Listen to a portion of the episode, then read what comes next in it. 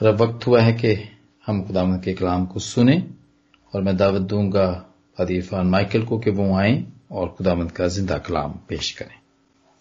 Thank you thank you very much Adal भाई जैसा हमने पिछले हफ़्ते बात की थी कि हम अगले हफ़्ते आइजिया चैप्टर 14 जिसको हमने देखा था जिसकी हमने स्टडी की थी और, और कुछ सवाल उभरे थे और हमने ये कहा था कि हम अगले हफ़्ते इन सवालात को देखेंगे और मैं अपने नाकस इल्म के मुताबिक जिस तरह से भी खुदावंद का पाकरू उसको इस्तेमाल करता है आपको जवाब देने की कोशिश करूँगा। आ, पहला क्वेश्चन जो था वो ये था कि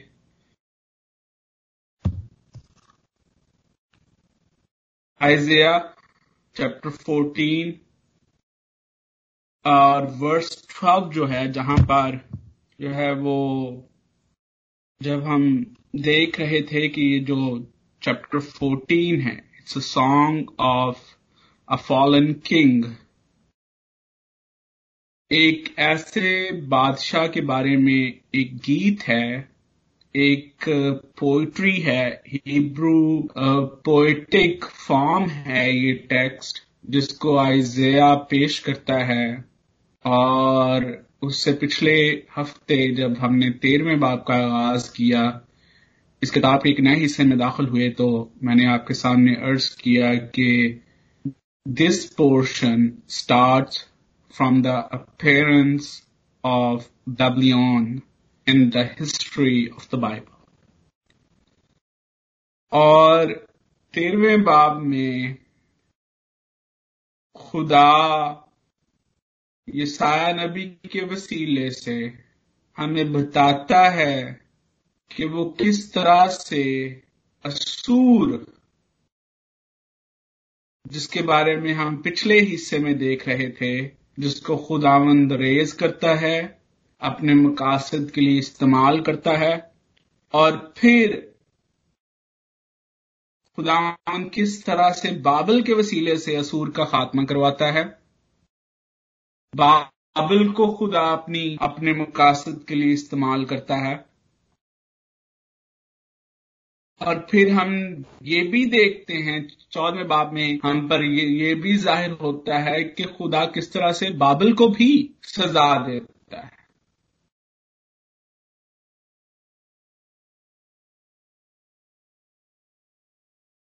किसी भी कंफ्यूजन में पढ़ने से पहले, अगर आपके जहन की वस्तुओं ने परवाज करना शुरू की है तो मैं आपके सामने ये बात अर्ज़ करता चलूँ कि सूर बाबल, मादी, फारसी, रोम, जो कि बाइबली तारीख में मौजूद हैं। और खुदा इन कौमों को, इन बादशाहों को भी अपने मकासद के लिए इस्तेमाल करता रहा है। असूर को खुदावन के कलाम में खुदा अपना चरवाहा भी कहता है। अपना चुना हुआ असा भी कहता है। लेकिन इट डज नॉट मीन कि खुदा अपने मकासद को तब्दील करता है। इट डज नॉट मीन कि खुदा असूर को, जो कि गैर कौम है, खुदा के साथ उनका कोई अलाका नहीं है, खुदा के साथ उनका कोई ताल्लुक नहीं है, इसलिए कि खुदामंद उसको इस्तेमाल करता है, वो उसके लिए कुछ अल्लादा या कुछ ऐसी प्रिवलेज उसको दे रहा है। दैट्स जस्ट खुदा का एक तरीका है। एक वे है जिसके वसीले से वो एक्ट करता है और वो ये कायनात जो कि उसकी तखलीक है, हर एक चीज़ जिसका वो खालिक है, वो उसको जिस तरह से चाहता है, अपनी मर्ज़ी के लिए इस्तेमाल करता है। गुलाम यसु मसीह ने इसका खूबसूरत नमूना, इसकी एक्सप्लेनेशन इस तरह से हमारे सामने पेश की यरूशलेम में शहाना दाखिले के वक्त जब फकीहों और फरीसियों ने से कहा कि अपने उनसे कहा कि अपने शागिर्दों को कह के चुप करें, उसने कहा कि अगर ये चुप करेंगे तो पत्थर चला उठेंगे।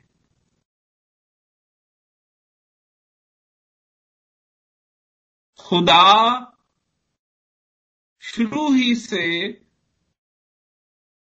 लोगों को, चीज़ों को जिनका वो मालिक है, खालिक है, उनको अपने मकासद के लिए इस्तेमाल करता रहा, अपने लिए इस्तेमाल करता रहा। बट निजात के मंसूबे में in the plan of salvation सिर्फ़ वही लोग दाखिल होते हैं, जो कि उसके बेटे मसीह यसु को अपना शख्सी निजात दहिंदा कबूल करते हैं। या पुराने अहदनामे के ईमानदारों की तरह इस बात का यकीन रखते हैं कि आने वाला मसीहा, आने वाला बादशाह, आने वाला नजात दहिंदा, उनको उनके सारे गुनाहों से रिहाई देकर आसमानी मकामों तक पहुंचाएगा। और यही पैटर्न यहाँ पर हम आयजिया की किताब में देखते हैं। हमने असूर को देखा और हम असूर को देखते अब बाबल पर पहुँचे हैं।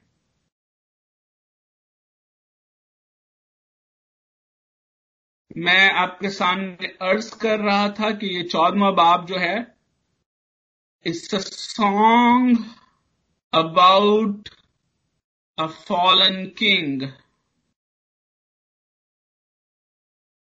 एक ऐसे बादशाह के बारे में शायरी है, गीत है, जो कि बुलंदियों से अथा गहराइयों में गिरा है।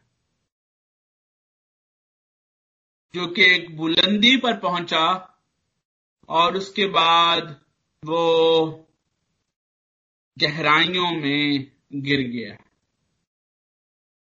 और ये साया इस बाबली बादशाह की जो सूरत हाल है, उसको शायराना अंदाज में पेश करता है। प्रॉब्लम उस वक्त शुरू होती है जब लोग कंपैरिजन करते हैं यहाँ पर जो टर्मिनोलॉजी इस्तेमाल हुई है मॉर्निंग स्टार और ये जो सेम टर्मिनोलॉजी मकाशफा की किताब, बाईसवें बाब और उसकी सोलहवीं आयत में इस्तेमाल हुई है। यहाँ पर यसु मसीह अपने आप को सुबह का रोशन सितारा कहते हैं।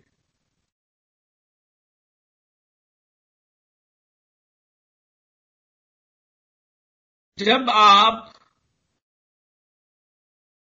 बाइबल मुकदस को, जो कि हमारे तर्जमे के मुताबिक हमारे हाथ में मौजूद है, जब हम इसको पढ़ते हैं तो फिर वाक्य ही हमें सिमिलैरिटी नज़र आती है।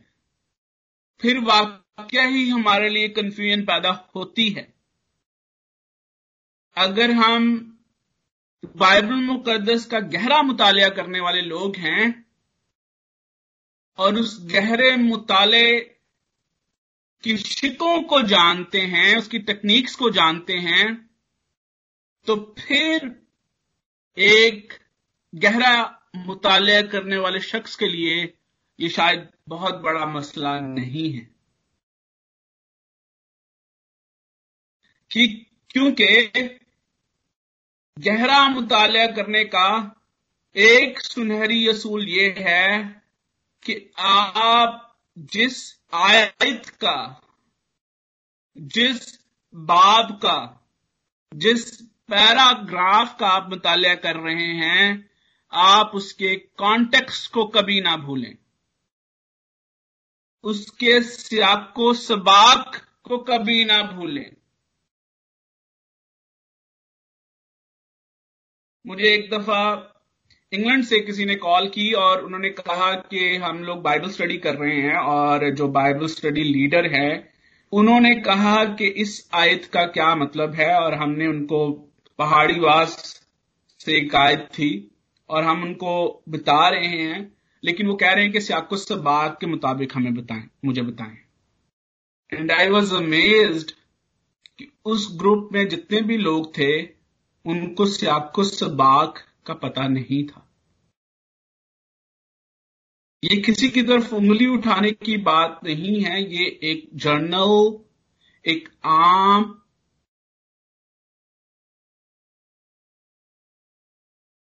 बात है जो कि अक्सर हम जो बाइबल बीबी लोग हैं, बाइबल बैकग्राउंड बिलीवर्स हैं बीबी बीज हम बाइबल पढ़ते तो हैं लेकिन बाइबल मुकदस के गहरे मुताले के जो असलूब हैं, उनके मुताबिक हम बाइबल नहीं पढ़ते।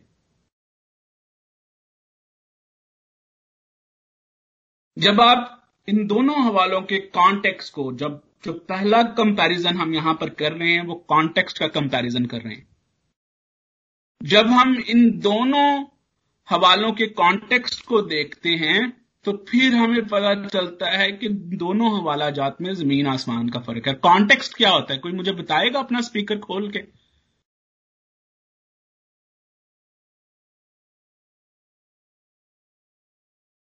जिस वक्त में जिस जगह जिस माहौल में जिन लोगों को एड्रेस किया जाता है we call it the context thank you very much thank you part of the contact context ये है, जैसे पाजी साहब ने आपके सामने बयान किया, कि जिस वक्त जिन हालात में जिन लोगों को मुखातिब किया जाता है हवाले में, उसको कॉन्टेक्स कहते हैं। इसको थोड़ा सा हम ब्रॉड जो है, इसके वास्ट अगर हम इसको कर लें तो हम ये देखते हैं कि जो पोर्शन जो आयत, जो हवाला आपने चुना है, इसके ऊपर क्या बात हो रही है? इसके नीचे क्या बात हो रही है? इस हवाले में कौन लोग हैं? किनको मुखातिब किया जा रहा है?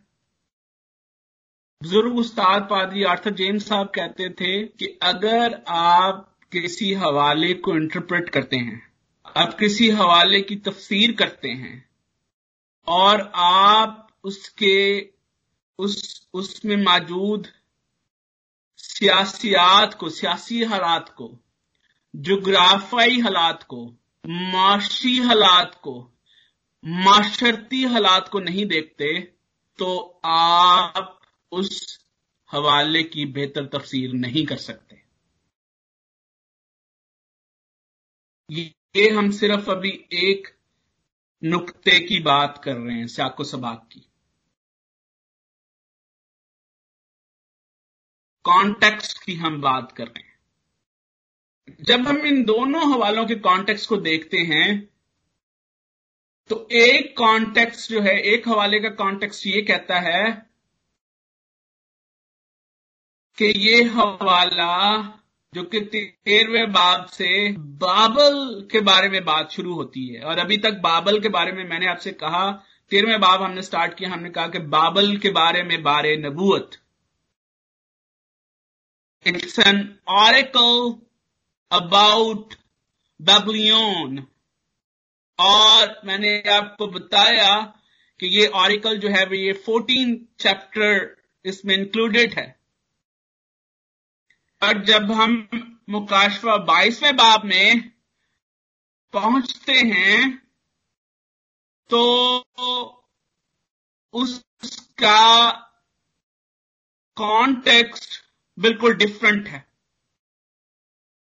योहन्ना जब अपने मुकाशफे का आगाज़ करता है तो वो कहता है कि खुदाम यीशु मसीह का मुकाशफा। It's a revelation about the throne of Jesus Christ और रेवलेशन का अपना मतलब क्या है? रिवील करना, ज़ाहिर करना, पर्दा उठाना। तो यहाँ पर दो मुख्तलिफ़ लोग हैं, दो मुख्तलिफ़ शख्स की शख्सियात हैं जिनके बारे में बात हो रही है। एक बाबल का बादशाह और दूसरा इस पूरी कायनात का बादशाह। अच्छा अब ये ये जो डिस्कशन है, ये जो सुबह का रोशन सितारा है, ये आज जो है, ये सेटन सेटन की तरफ़ कैसे निकलती है, इसको जानना बहुत ज़रूरी है। क्योंकि इस हवाले में बहुत सारी ऐसी टर्मिनोलॉजी हैं, बहुत सारे ऐसे अल्फाज हैं, जो कि हमें लगता है कि जो दूसरे हवाला जात में, जहाँ पर अबलीस को मुखातब किया गया है वहाँ पर भी यही अल्फाज जो हैं वो इस्तेमाल हुए हैं। जैसे कि, आसमान पर से गिराया जाना।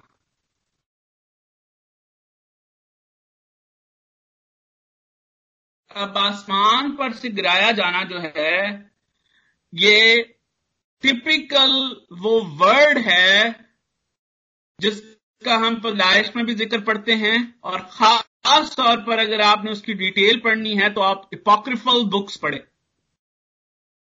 अब इपोक्रिफल बुक्स कौन सी हैं? किसी को पता है?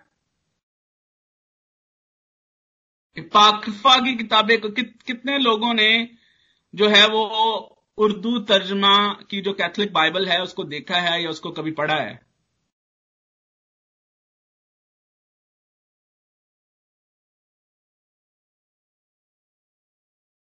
फादी असलम जय साहब कहा करते थे कि अगर आपने बाइबल की हिस्ट्री को पढ़ना है और खास तौर पर जो आपने दूसरी मेथडोलॉजीज हैं और दूसरे आइडियाज़ हैं जो कि हिस्टोरिकल आइडियाज़ इस्तेमाल हुए हैं, अगर आप उनके बारे में जान, जानना चाहते हैं एपोक्रिफल बुक्स ज़रूर पढ़ें।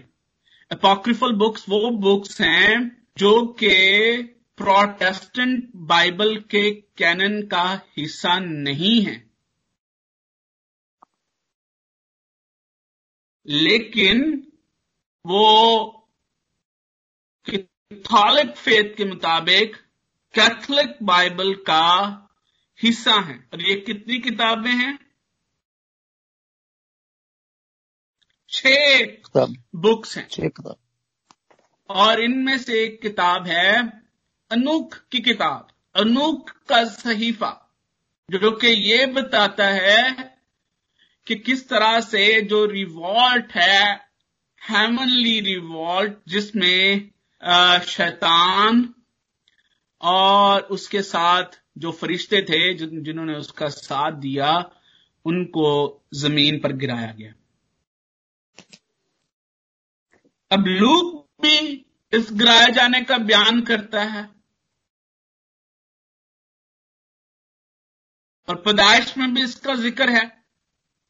तो यहाँ पर बात आपकी कंफ्यूजन का शिकार होती है कि आसमान पर से गिराए जाने की जो ये टर्मिनोलॉजी यहाँ पर इस्तेमाल हुई है ये सिर्फ़ और सिर्फ़ क्योंकि शैतान और उसके साथ जिन फरिश्तों ने उसका साथ दिया वो जैसे मैंने कहा है कि वो जो लड़ाई है वो जो मंजर है पस, खाका कशी है वो आपको पॉक्रिफल बुक्स में अनूप की किताब में मिल सकती है अगर आप पढ़ना चाहें।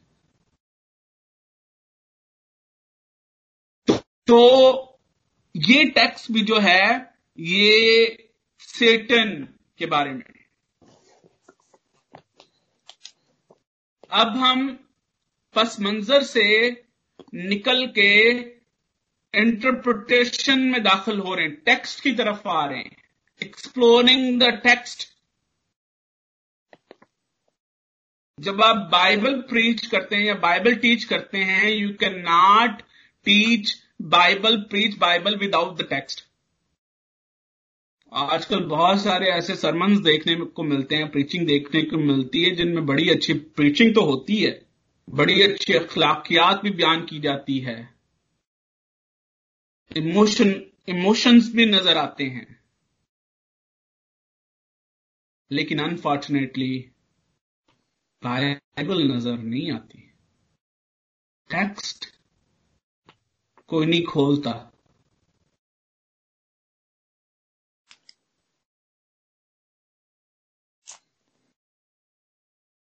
टेक्स्ट को एक्सप्लोर करने का मतलब है कि जो कुछ इन आयात में, इन लफ्जों का मतलब है, इसको एक्सप्लोर किया जाए। और उसको हम उस वक्त तक एक्सप्लोर नहीं कर सकते, जब तक हम जिस टेक्स्ट में, जो ओरिजिनल टेक्स्ट है, जिस ज़ुबान में हवाला सबसे पहले लिखा गया, जिस ज़ुबान में इस्तेमाल हुआ है, हम उसको जब तक एक्सप्लोर ना करें। मिसाल के तौर पर बायोलॉजी के स्टूडेंट्स जब लफ्ज बायोलॉजी पर गौर करते हैं तो वो कहते हैं कि बायोस जो है वो ग्रीक में उसको ज़िंदगी कहते हैं। ओलॉजी जो वर्ड है लगॉस जो है वो इल्म है। तो ज़िंदगी के बारे में जो इल्म है उसको बायोलॉजी कहते हैं। लेकिन अनफॉर्चुनेटली हम इन सारी चीज़ों के मुताले में तो एहतियात करते हैं, लफ्जों के मतलब देखते हैं, डिक्शनरीज खोलते हैं। इंग्लिश सीखने के लिए हम डिक्शनरी का इस्तेमाल करते हैं, लेकिन बाइबल सीखने के लिए हम डिक्शनरी का इस्तेमाल नहीं करते। इतना तरद हम करना नहीं चाहते।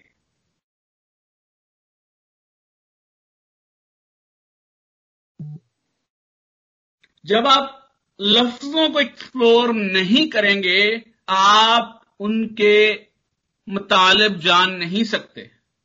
और जब तक आप उसके मतलब को नहीं जानते, जो लफ्ज यहाँ पर बयान हुआ है, उसमें से सबक अक्स करना, उसमें से कोई नतीजा निकालना बहुत मुश्किल है।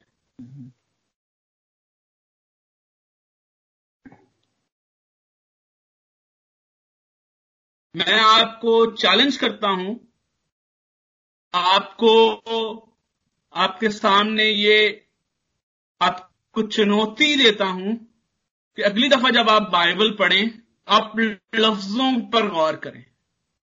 अगली दफ़ा जब आप अपने फास्टर से, अपने बाइबल स्टडी लीडर से, अपने ग्रुप लीडर से किसी और शख्स से जो, जिसको आप जानते हैं कि वो आपको सही तरीके से गाइड कर सकता है आप उससे आप उससे ये पूछें कि मैं ये आयत पढ़ रहा था, ये जो लफ्स है यहाँ पर इस्तेमाल हुआ, इसका क्या मतलब है? आप क्या समझते हैं?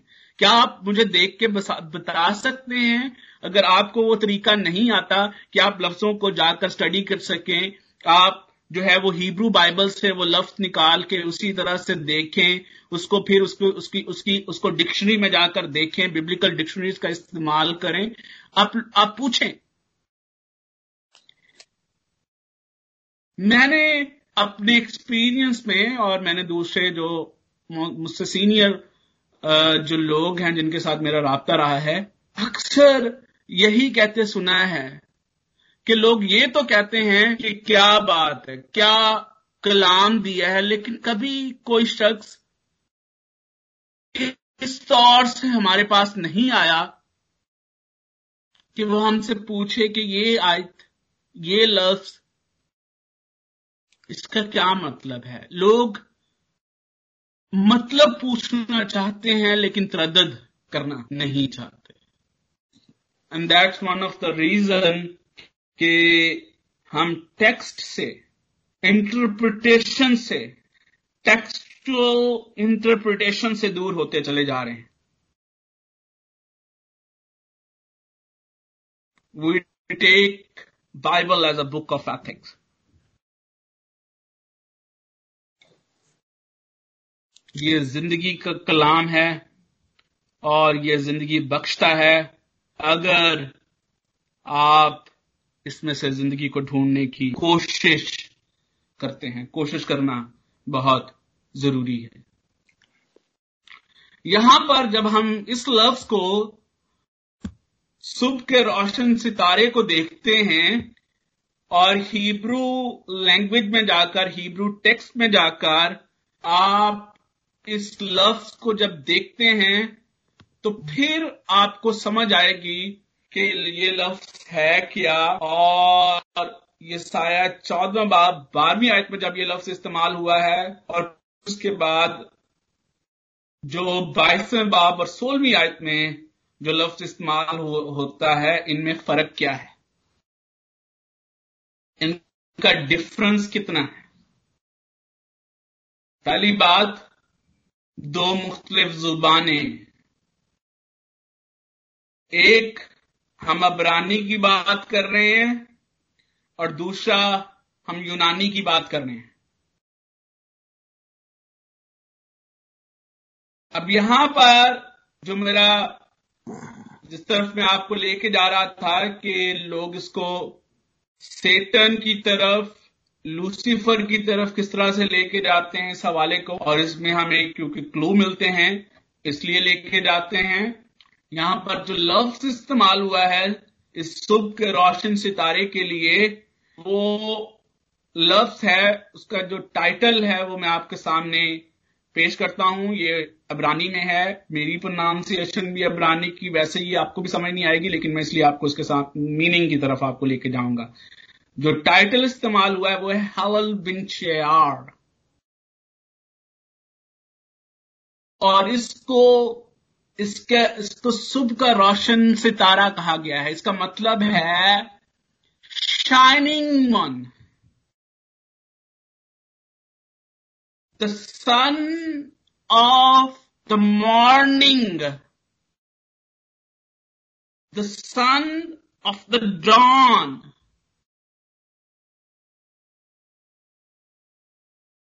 और ये जो वर्ड हेलो है, इसके, इसकी एटमोलॉजी को जानना बहुत ज़रूरी है कि ये कहाँ से अक्स किया गया है। और जब हम इसके इटमोलॉजी को देखते हैं तो फिर हमें पता चलता है कि it is coming from Canaanite mythology अब क्योंकि ये साया इसको शायराना तरीके में बयान कर रहा है, वो इसको जिस तरह से हमारे शायर भी बहुत सारे ऐसी मेथडोलॉजीज हैं बहुत सारी ऐसी चीज़ें हैं जिनको इस्तेमाल करते हैं। मिसाल के तौर पर हमारे शायर जो हैं वो चाँद को महबूब का दर्जा देते हैं महबूब को चाँद का दर्जा दे, देते हैं।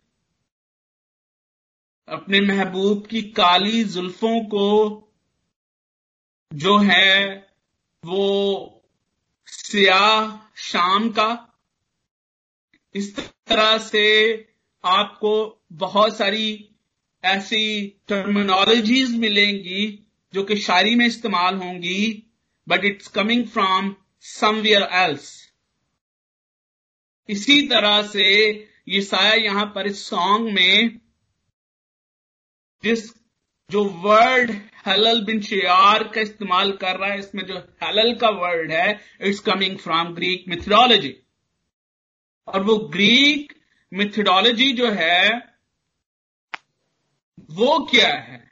It's very it's very important ये इस तरह से आपकी स्टडी जो है, ये वास्ट होती है। जब आप लफ्जों को देखते हैं, उनके मुतालब को जाकर निकालने की कोशिश करते हैं, और जब आपको उन मुतालब की समझ आनी शुरू होती है देन योर अप्रोच और आपका जो आपका जो जखीरा है, आपका जो, आपकी जो मेमोरी है, जो आपके आपके जहन में फिट होती है, खुदा की तरफ़ से, वो इंक्रीज करनी शुरू होती है। हलल का जो वर्ड है ग्रीक मिथोलॉजी में it is used for a star और वो स्टार जो है वो वेनिस है। वेनिस के लिए जो हीब्रू वर्ड इस्तेमाल हुआ और ये एक ही एक ये वर्ड एक ही दफ़ा बाइबल में इस्तेमाल हुआ। बेशक ये अबरानी ज़ुबान जो है, ये मुख्तर ज़ुबान है, इसमें ज़्यादा लफ्ज शामिल नहीं है, लेकिन फिर भी ये हलल का वर्ड जो है, ये सिर्फ़ इजिया की किताब, उसके चौदह बाप और उसकी बारहवीं आयत में इस्तेमाल हुआ। इसके अलावा और कहीं पर यह लफ्ज इस्तेमाल नहीं हुआ।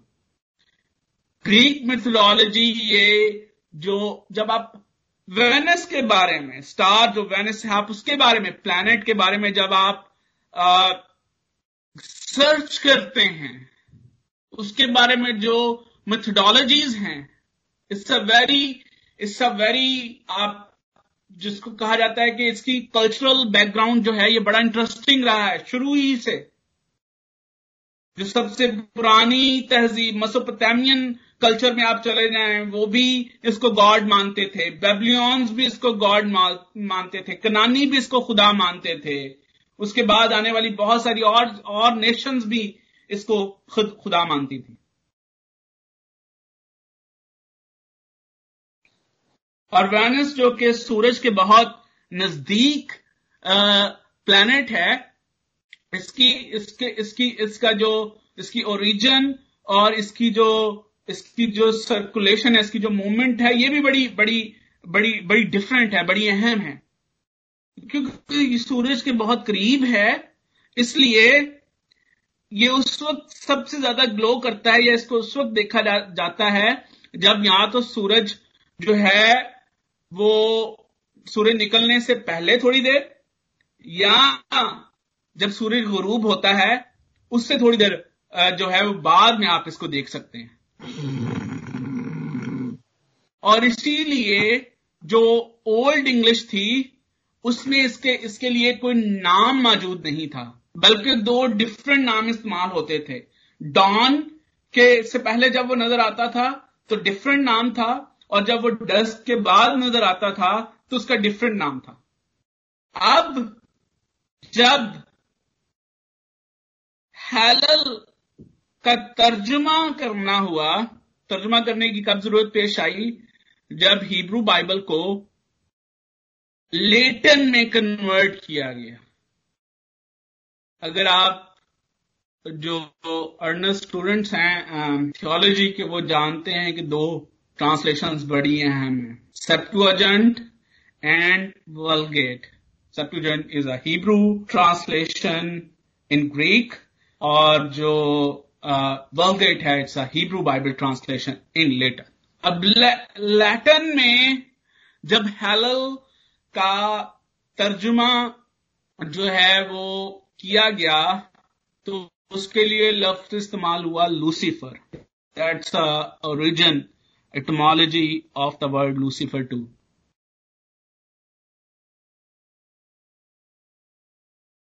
Lucifer जो है ये यहाँ से ये लफ्ज निकला है। इट्स अ लैटिन वर्ड और इसका मतलब है the shining one the son of the dawn रोशनी का बेटा। अब जब वलगेट से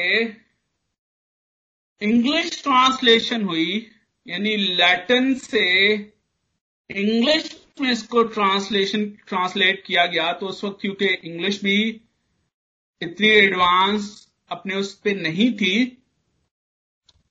तो इसको बतौर लूसीफर ही इस्तेमाल किया गया इस वर्ड को। और अगर आप को केजी बाइबल पुरानी किंग जेम्स वर्जन अगर आप पुराना आपको मिले तो आप उस पर पढ़ सकते हैं कि अभी भी वहाँ पर लूसीफर ही वर्ड मौजूद होगा। लेकिन जब इंग्लिश अपने मॉडर्निज्म में दाखिल हुई, अब मॉडर्न इंग्लिश बाइबल्स में हमें लफ्ज लूसीफर उस जगह पर नज़र नहीं आता। एंड दैट ये वो पॉइंट था अर्ली हिस्ट्री में जब वर्ड लूसीफर वहाँ पर इस्तेमाल हुआ, गिराए जाने का जो है वो तस्करा हमें मिलता है इस साइट में तो जो अर्ली थियोलॉजियंस चर्च लीडर्स थे, वो ये समझते थे कि ये आयत जो है, ये शैतान के गिराए जाने के बारे में भी बात करती है। लूसीफर के गिराए जाने के बारे में भी बात करती है और लूसीफर को जो है वो इसी तरह से बयान किया गया and part of it was coming from the explanation from apocryphal book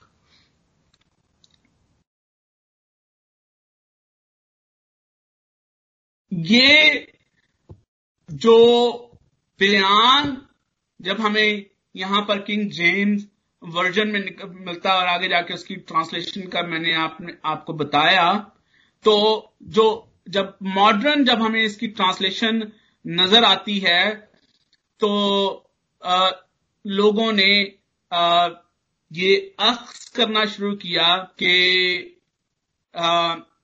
ये उस आ, इवेंट का ज़िक्र है जिसमें शैतान को अबलीस को लूसीफर को आ, उसके फरिश्तों के साथ जो है वो आ, ज़मीन पर जो है वो गिराया गया।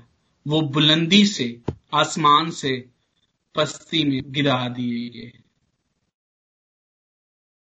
it it refers to the rise and disappearance of the morning star ये एक आपको एक इलस्ट्रेशन के तौर पर भी यहाँ पर आपको इसका इस्तेमाल मिलेगा। जिस तरह से मैंने पहले आपके सामने अर्ज़ किया।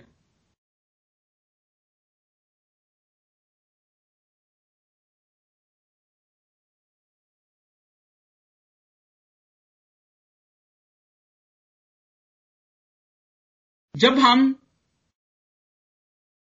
मुकाशफा बाईसवें बाब को पढ़ते हैं तो वहाँ पर हमें एक बहुत ही डिफरेंट इन्वायरमेंट नज़र आती है।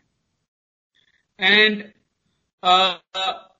यहाँ पर जब हम बाइबल में मॉर्निंग स्टार के बारे में पढ़ते हैं तो ना सिर्फ़ यहाँ पर मॉर्निंग स्टार की टर्मिनोलॉजी वर्ड इस्तेमाल हुआ है मुकाशमा बाईसवें बाब में इस्तेमाल हुआ है पत्रस पहला बाप, उसकी पहली आयत, उसकी उन्नीसवीं आयत में भी, पहला, माफ़ कीजिएगा, पहला पत्रस, पहला बाप, उसकी उन्नीसवीं आयत में भी ये टर्मिनोलॉजी मिलती है, और उसके बाद अगर आप अयूब अट्ठतीसवां बाप पढ़ें, वहाँ पर भी हमें ये टर्मिनोलॉजी और वहाँ पर ये कलेक्टिव सेंस में इस्तेमाल हुआ है। कि कायनात की तखलीक के वक्त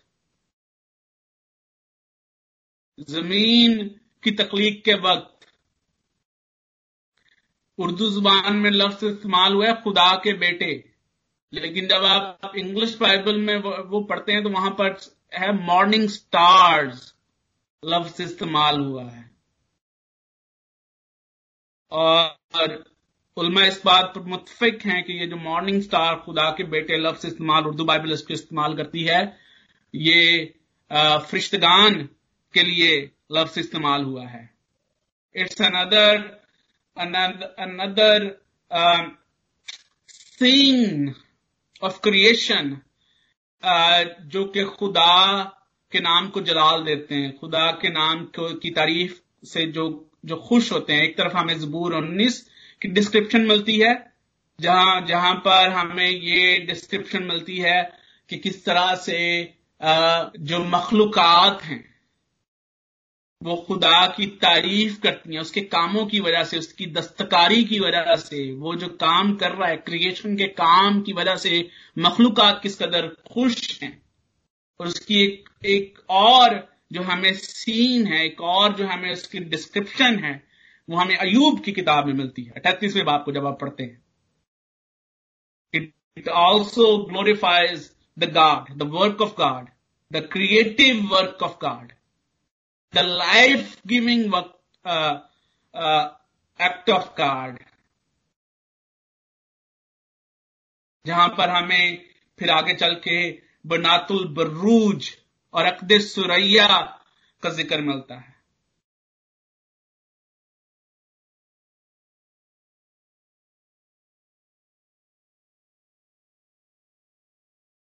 सो so, हम दो चीज़ों को पैरेलल लेकर चल रहे हैं।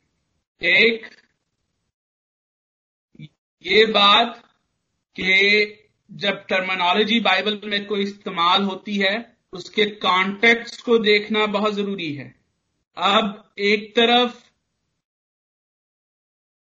शेर बब्बर यहूदा का बब्बर है और एक तरफ़ शेर बब्बर जो है जिसको पत्रस कहता है कि वो फाड़ता चलाता फिरता है कि वो किसको फाड़े और खाए।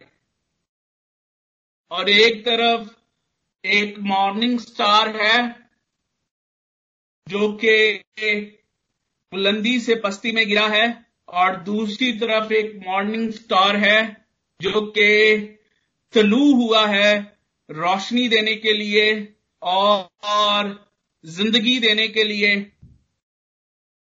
और ये वो मॉर्निंग स्टार है, जिसका ताल्लुक दाऊद के उस तक तक से है, जिसका ज़िक्र ये साया नामे बाब में इस तरह से कहता है कि उसकी बादशाही की कोई इंतहा नहीं। It's forever it's not going to fall it will remain forever so दो कॉन्टेक्स्ट जो हैं बेशक लव्स टर्मिनोलॉजीज हमें सेम नज़र आती हैं लेकिन उनका इस्तेमाल उनके उन, उनका माखूज होना उनका अक्स किया जाना उनका मतलब निकलना उनकी इंटरप्रिटेशन होना डिफरेंट बातें। और फिर दूसरा जो आइडिया हम साथ लेकर चल रहे हैं वो ये है कि लफ्स जिसको जय साहब इस तरह से कहा करते थे कि लफ्स मार डालते हैं, ये बड़े अहम है।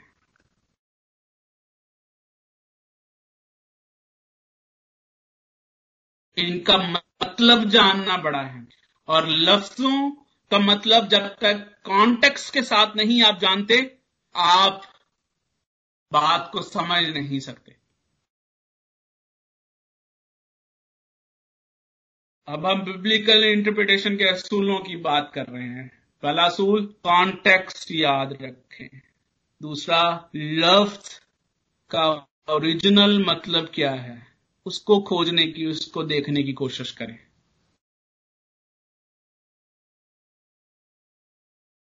और फिर उसके बाद जो है आप उससे सबक निकालने की कोशिश करें। अब तक हम इस नतीजे पर पहुँचे हैं कि बाइबल में मॉर्निंग स्टार क्या लफ्ज इस्तेमाल तो हुआ है, लेकिन ये लफ्ज अपने कॉन्टेक्स्ट के मुताबिक, जबानो बयान के मुताबिक, इसके किसी भी चीज़ के मानी एक दूसरे से मिलते नहीं जो चौदहवें बाब में ये शायद चौदहवें बाब में जो लफ्ज इस्तेमाल हुआ है मॉर्निंग स्टार वो बिल्कुल डिफरेंट है। उसका मतलब उसका अक्स किया जाना, उसका, उसकी एटमोलॉजी उसका मंबा बिल्कुल डिफरेंट है। और जो मुकाशवा की किताब में, बाईसवें बाब में जो लफ्ज इस्तेमाल हुआ है, वो बिल्कुल डिफरेंट है। वहाँ पर यूनानी ज़ुबान में जो लफ्ज इस्तेमाल हुआ है स्टार उसका जो मतलब वो है, वो सितारा ही है।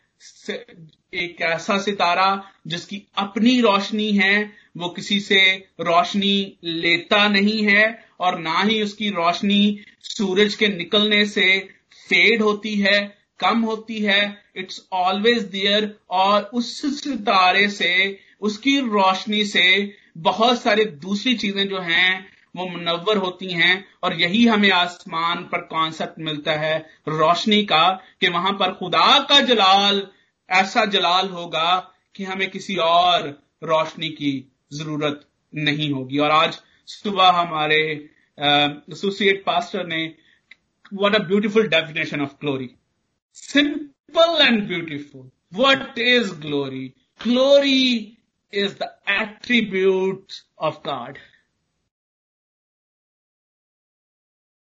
खुदा की सिफात जब ज़ाहिर होती हैं खुदा की पर्सनैलिटी खुदा के करेक्टरिस्टिक जब ज़ाहिर होते हैं, उसको हम ये कहते हैं that's a glory of God जब हम दुआ करते हैं कि खुदा तेरा जलाल ज़ाहिर हो तो इसका ये मतलब है कि खुदा की सिफात, खुदा के एट्रीब्यूट्स खुदा की पर्सनैलिटी का इजहार हो।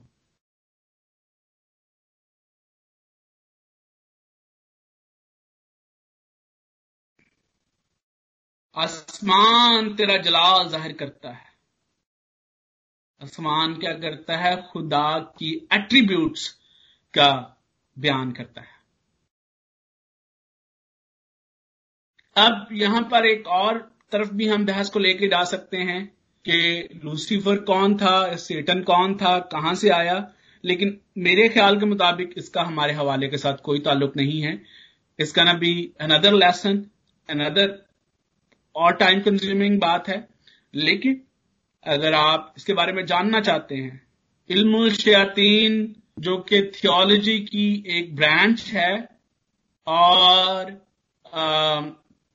definitely we can talk about it लेकिन अभी तक जो हमारी टॉक हुई है, उसमें से अगर कोई आपका सवाल हो, कोई बात आपको समझ नहीं आई, या स्टिल कंफ्यूजन है तो आप अभी सवाल कर सकते हैं, आपके लिए मौका है। पाजी साहब आपने आपने अच्छा उसका कंपैरिजन दिया है जो अजाया ट्वेल्व में और जो रेवोल्यूशन ट्वेंटी टू सिक्सटीन में। आपने रेवोल्यूशन वाला बड़ा अच्छी तरह से एक्सप्लेन कर दिया कि Jesus is also called morning star और वो ऐसा आ, सितारा है सुबह का जो कि गरूब नहीं होगा। लेकिन ये जो मॉर्निंग स्टार जिसकी बात हम अजाया फोर्टीन ट्वेल्व में हम देखते हैं this resembles to the Babylonian kings जिनको के बाद में खत्म हो जाना है और खत्म हो गए और अबलीस को उनके साथ जो है यहाँ पे तशबी दी गई है। कि जिस तरह से अबलीस जो है आसमान से गिरा दिया गया था he was O day star fallen from heaven उसी तरह से जो बादशाह हैं बेबलोन के वो तो यहाँ पे इनको आपस में जो है उन्होंने सिमिलर बताया है लेकिन जो यसु मसीह है सुबह का सतारा वो सतारा कभी गरूब नहीं होगा बल्कि उससे दूसरे भी जो है वो रोशनी हासिल करेंगे। तो थोड़ा सा मैं सोच रहा था कि इसके बारे में अगर ज़्यादा आप बता देते uh, अजाया फोर्टीन ट्वेल्व के बारे में तो वो ज़्यादा हेल्पफुल होता। है thank you thank you very much भाई साहब thank you very much I मैंने इसलिए इस पर ज़्यादा बात नहीं की क्योंकि हम पिछले हफ़्ते इस पूरे चैप्टर को जो है वो स्टडी कर चुके हैं। ओ आई एम सॉरी अच्छा मैं भी यहाँ पे। हाँ जी हाँ जी मैं पिछली दफ़ा ये सारा कुछ बता चुका हूँ but thank you very much for repeating it again for us जब मैंने जहाँ से स्टार्ट किया कि it's it's a song about a fallen king so that was the title of our last study the song about a fallen king और ये बैबलियन के बारे में हमने बात की कि जो बैबलियन हमने सिमिलैरिटीज को देखा कि सीरियन किंग और बैबलियन किंग में क्या सिमिलैरिटी थी, उनमें क्या वट वॉज़ द सेम जो कि असूर और बैबलियन में कॉमन था। And that pride hath a fall. हाँ ये बड़ा अच्छा अच्छा इसके साथ हाँ थैंक यू हाँ जी ये ये हम इसको देख चुके हैं। और और ये इंग्लिश में भी फॉल जो है वो इसी चीज़ को कहा जाता है। और इसके लिए हम ये जो है ये इडियम भी इस्तेमाल करते हैं प्राइड हैथा फॉल और फिर उसके बाद उर्दू ज़ुबान में भी हम इसी तरह से कहते हैं कि नज़रों से गिरना। वो तो मेरी नज़रों से ही गिर गया। सो इट मीन्स कि एक शख्स जो कि पहले बहुत बुलंदी पर जिसको लेके जाया गया है और असूर और बाबल बादशाह का बादशाहों ने खुदावन ने उनको इस्तेमाल किया। मैंने ये साया उनतालीसवें बाप का ज़िक्र किया आपके सामने। छोटा बाप है छह या सात आयात हैं। और वहाँ पर मैंने बताया कि किस तरह से जो हिस्किया बादशाह है, उसको बिल्कुल डर और खौफ ही नहीं था, क्योंकि Babel was small province at that time जिसका किसी को भी हिस्ट्री में कोई लेना देना ही नहीं था। और वो बादशाह के पास आते हैं आके बादशाह की तरीफे करते हैं हिस्किया बादशाह की, और बादशाह अपने खजाने खोल के दिखाता है, अपनी शान शौकत, देखो मैंने क्या अक्यूमुलेट किया है। ठीक है? और खुदा साहब कहते हैं कि अभी जाके क्या है? कि ये जो कुछ तूने इनको दिखाया है, ये तुझसे सारा कुछ ले जाएँगे। ठीक है? एंड आई वो इनिशिएटेड और फिर किस तरह से जैसे असूर बुलंदी पर पहुँचता है तो वो खुदा से भी अपने आप को ऊँचा बनाने की कोशिश में लग जाता है। अपने आप सुपर पावर, हर एक चीज़ कॉन्कर करना चाहता है। और बाबल की भी यही जो थी कॉमन सिन था कि खुदा बाबल को, बेशक it was an it was a old nation a old city पैदाइश ग्यारहवें बाप से हमें इसका ज़िक्र मिलता है। बट जैसे ही वहाँ पर बाबल का बुर्ज बनाने के बाद, मैं इतनी डिटेल में नहीं जाऊँगा, हम ऑलरेडी इसके बारे में कर चुके हैं। फितर बितर होते हैं, उसके बाद हमें कोई इनका ज़िक्र, नामो निशानी नहीं मिलता। But they were in the part of God's plan और खुदा उनको कहाँ से उठाता है? असूरियों को वो जो कि उस वक्त सुपर पावर से शिकस्त देते हैं, लेकिन अगेन प्राइड आता है, हमारे जैसा कौन है? हम, हमारा कौन मुकाबला कर सकता है? और खुदा जो है वो मादियों को उनके खिलाफ इस्तेमाल करता है। और फिर हमने देखा कि कैसे शियोल जो है वो उनको वेलकम कैसे करता है। वर्ड का ब्यूटीफुल सॉन्ग कि अगर आपने किसी की को पस्ती से बुलंदी में माफ़ करना, बुलंदी से पस्ती में गिरते हुए देखना है because of their pride because of their lust because of their ungodly desires तो ये आप टेक्स्ट ज़रूर पढ़ लिया करें। Thank you ji.